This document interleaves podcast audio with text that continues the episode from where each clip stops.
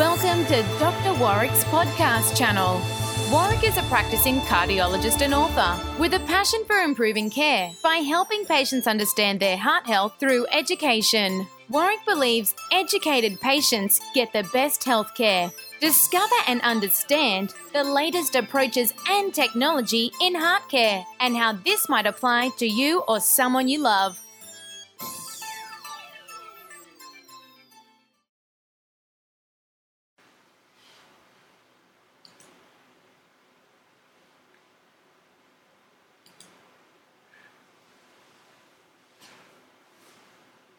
Welcome to my podcast and videocast station. Today I'm very excited to be able to share some time with Dr. Karam Kostner, a colleague and close friend who's an expert in cholesterol management. That's lipids. He's based in Queensland, and today we're going to be talking about lipoprotein little a. But first of all, welcome, Karam, and thank you for joining me. Thank you, Warwick. Thank you for having me. So, for those who are listening who don't know too much about cholesterol and lipids, what does lipoprotein mean? A lipoprotein is a protein that carries fat in our blood. And this fat can be carried for various purposes to transport fat soluble vitamins, but also to make fat cholesterol, triglycerides, and phospholipids available to various tissues in our body.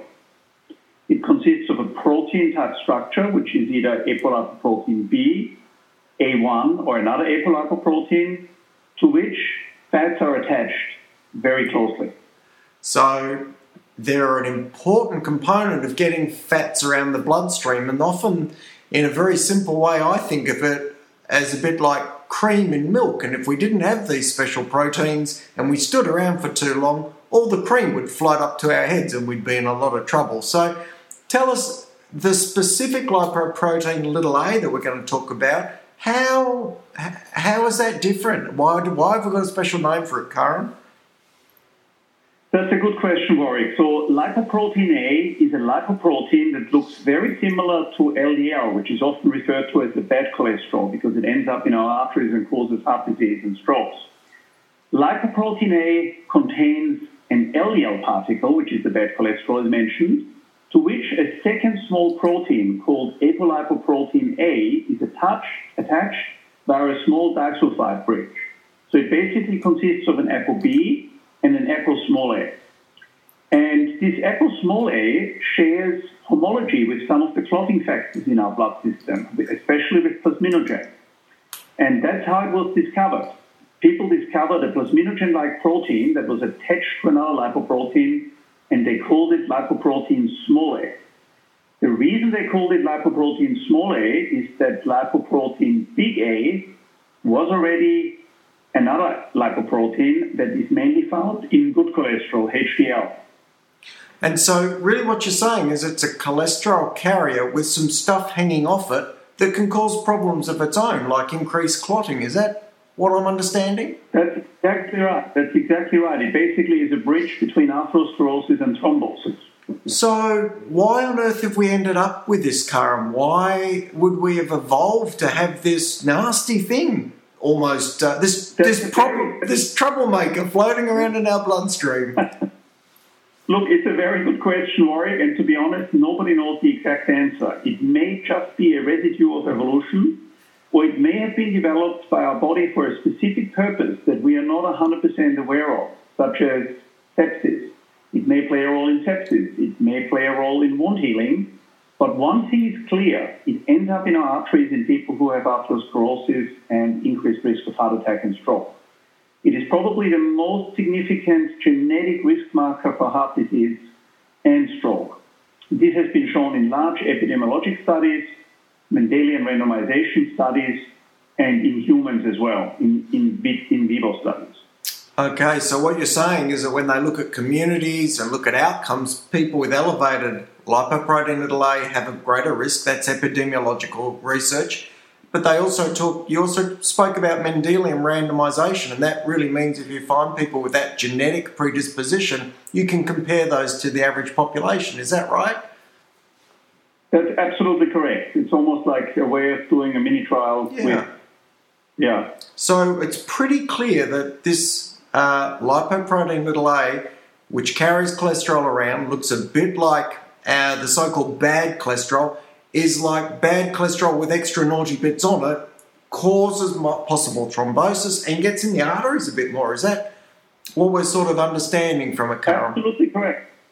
That's absolutely correct. It can also oxidize, similar to LDL, and oxidize LP little a, and also LDL ends up in your arteries even quicker. So, my understanding, and you would know more about this, is that we can see this particular uh, cholesterol carrier within families who have an early onset of coronary disease, and sometimes also in people who have problems with their aortic valve. That's the main valve coming out of the heart. Would you like to speak to those two things a little bit, Karam? Absolutely. Aortic calcification in young people is common in familial hypercholesterolemia, where LDL, the bad cholesterol, is very high, but is also more common in people who have elevated lipoprotein A levels. And in fact, the genetic locus for some aortic problems is in the same area as the genetic locus for Lp(a). And that basically predisposes this connection to some degree. Now, Lp(a), as I mentioned before, and as you mentioned, is a genetic marker. It runs in families. So people who have a heart attack or a stroke at an early age without other identifiable risk factors very often will have very high Lp(a) levels. So, one of the things that I know from my own experience in imaging the heart, and I know from the association with calcium building up in the aortic valve, is a predisposition to people with LP little a seeming to have more calcium in the tissues, whether it's the valve or the arteries. And I know that there's all sorts of talk about vitamin D and vitamin K. Is there any clear information on that at the moment, Karam? Where, where do we do we have a guide? No. Yes, there, there is there's some interesting initial small sort of observational studies and some em- animal and experimental studies that seem to link calcium, vitamin K, possibly vitamin D and LP little a, but the conclusive evidence is missing. Similar to what we say about oxidized lipids, homocysteine and LP little a. If all three of them are present, atherosclerosis seems to be accelerated. So it's an interesting observation, but we have to wait for larger studies to know exactly what's going on. Sure. So perhaps some stuff on the horizon. We don't have any strong indication. It's quite possible it may not do any harm, but we wouldn't be telling people to go and do it. Exactly. So if someone does have problems with their arteries or their valve and their lipoprotein little a is elevated, how, how can they deal with that, Karam? What what uh, what sort of mechanisms are available for them?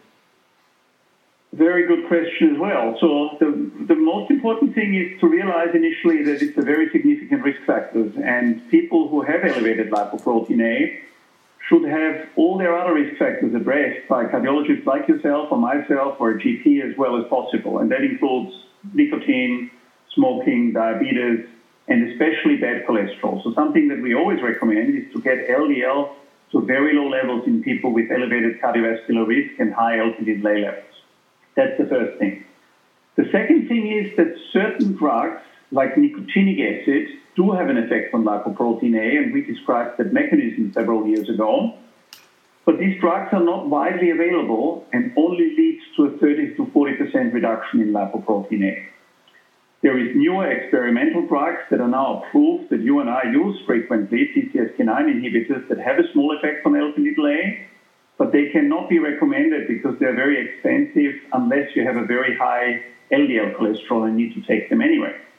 And then there is clinical trials with antisense technology, which is a genetic way to decrease the production of Lp(a), that also are very promising, but that we do not have widely available yet. The strongest therapy to reduce Lp(a) is apheresis, which is like a dialysis type procedure to filter it out of the blood. And that's available in some very select centers in Australia, but again, not widely, unfortunately.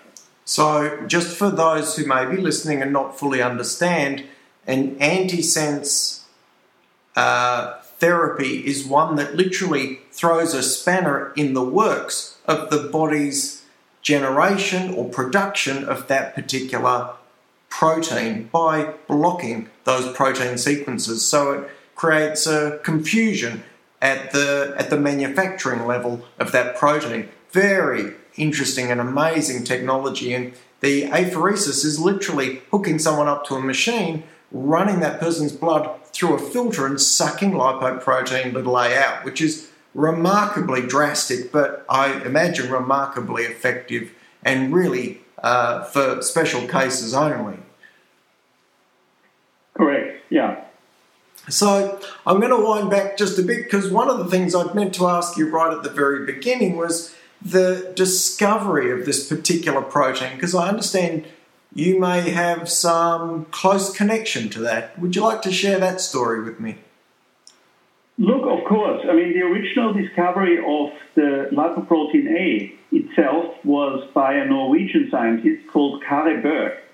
And he basically looked at plasminogen and other proteins in the blood and found this additional lipoprotein when he did electrophoresis.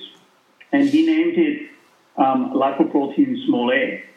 But a lot of the research after that happened in my father's lab in Austria. I'm from Austria, as you know, originally, and my father did some of the pioneering work on lipoprotein A and was one of the first people to discover that it is very atherogenic and that it is elevated in people with heart attack and stroke.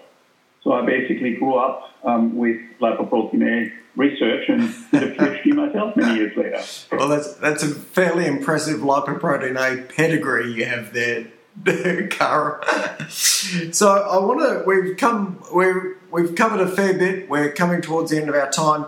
I guess what I'd like to do is wrap up with and your advice. It, if there's someone listening to this, who would you advise to get their lipoprotein little a checked?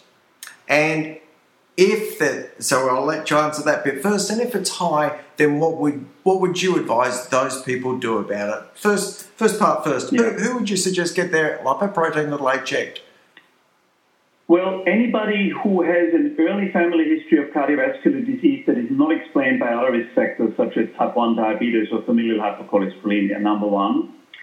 Number two, people who have a heart attack or a stroke at a young age and want to know why did I develop this at such a young age.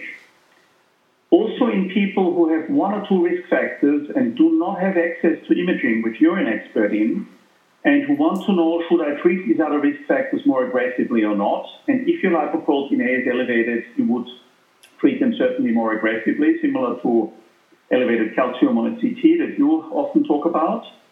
So they're the people where I would recommend measuring lipoprotein A.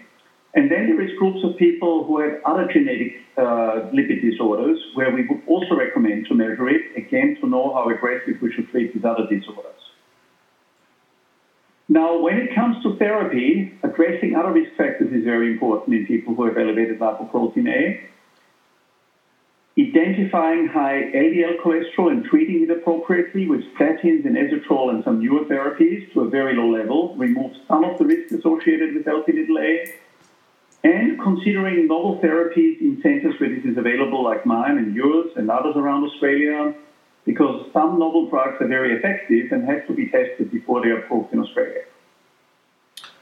Well, I, I think we've probably covered a lot on lipoprotein little a. Uh, we've certainly got to over 12 minutes, and I think it's a great time to wrap up. I know I've learned uh, from you today, particularly some of the genetic association between the lo- uh, loci between uh, lipoprotein little a and the aortic valve abnormalities. These are things that I didn't didn't know about previously. So thank you for sharing. For those who are listening, I hope they've learned something. I'd really like to thank you for joining me today, Karam.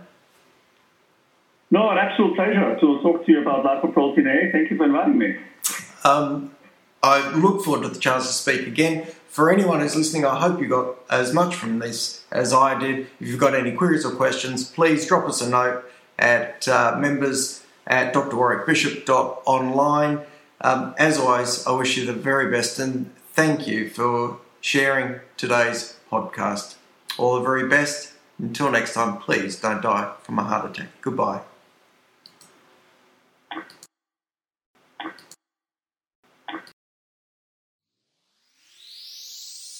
You have been listening to another podcast from Dr. Warwick.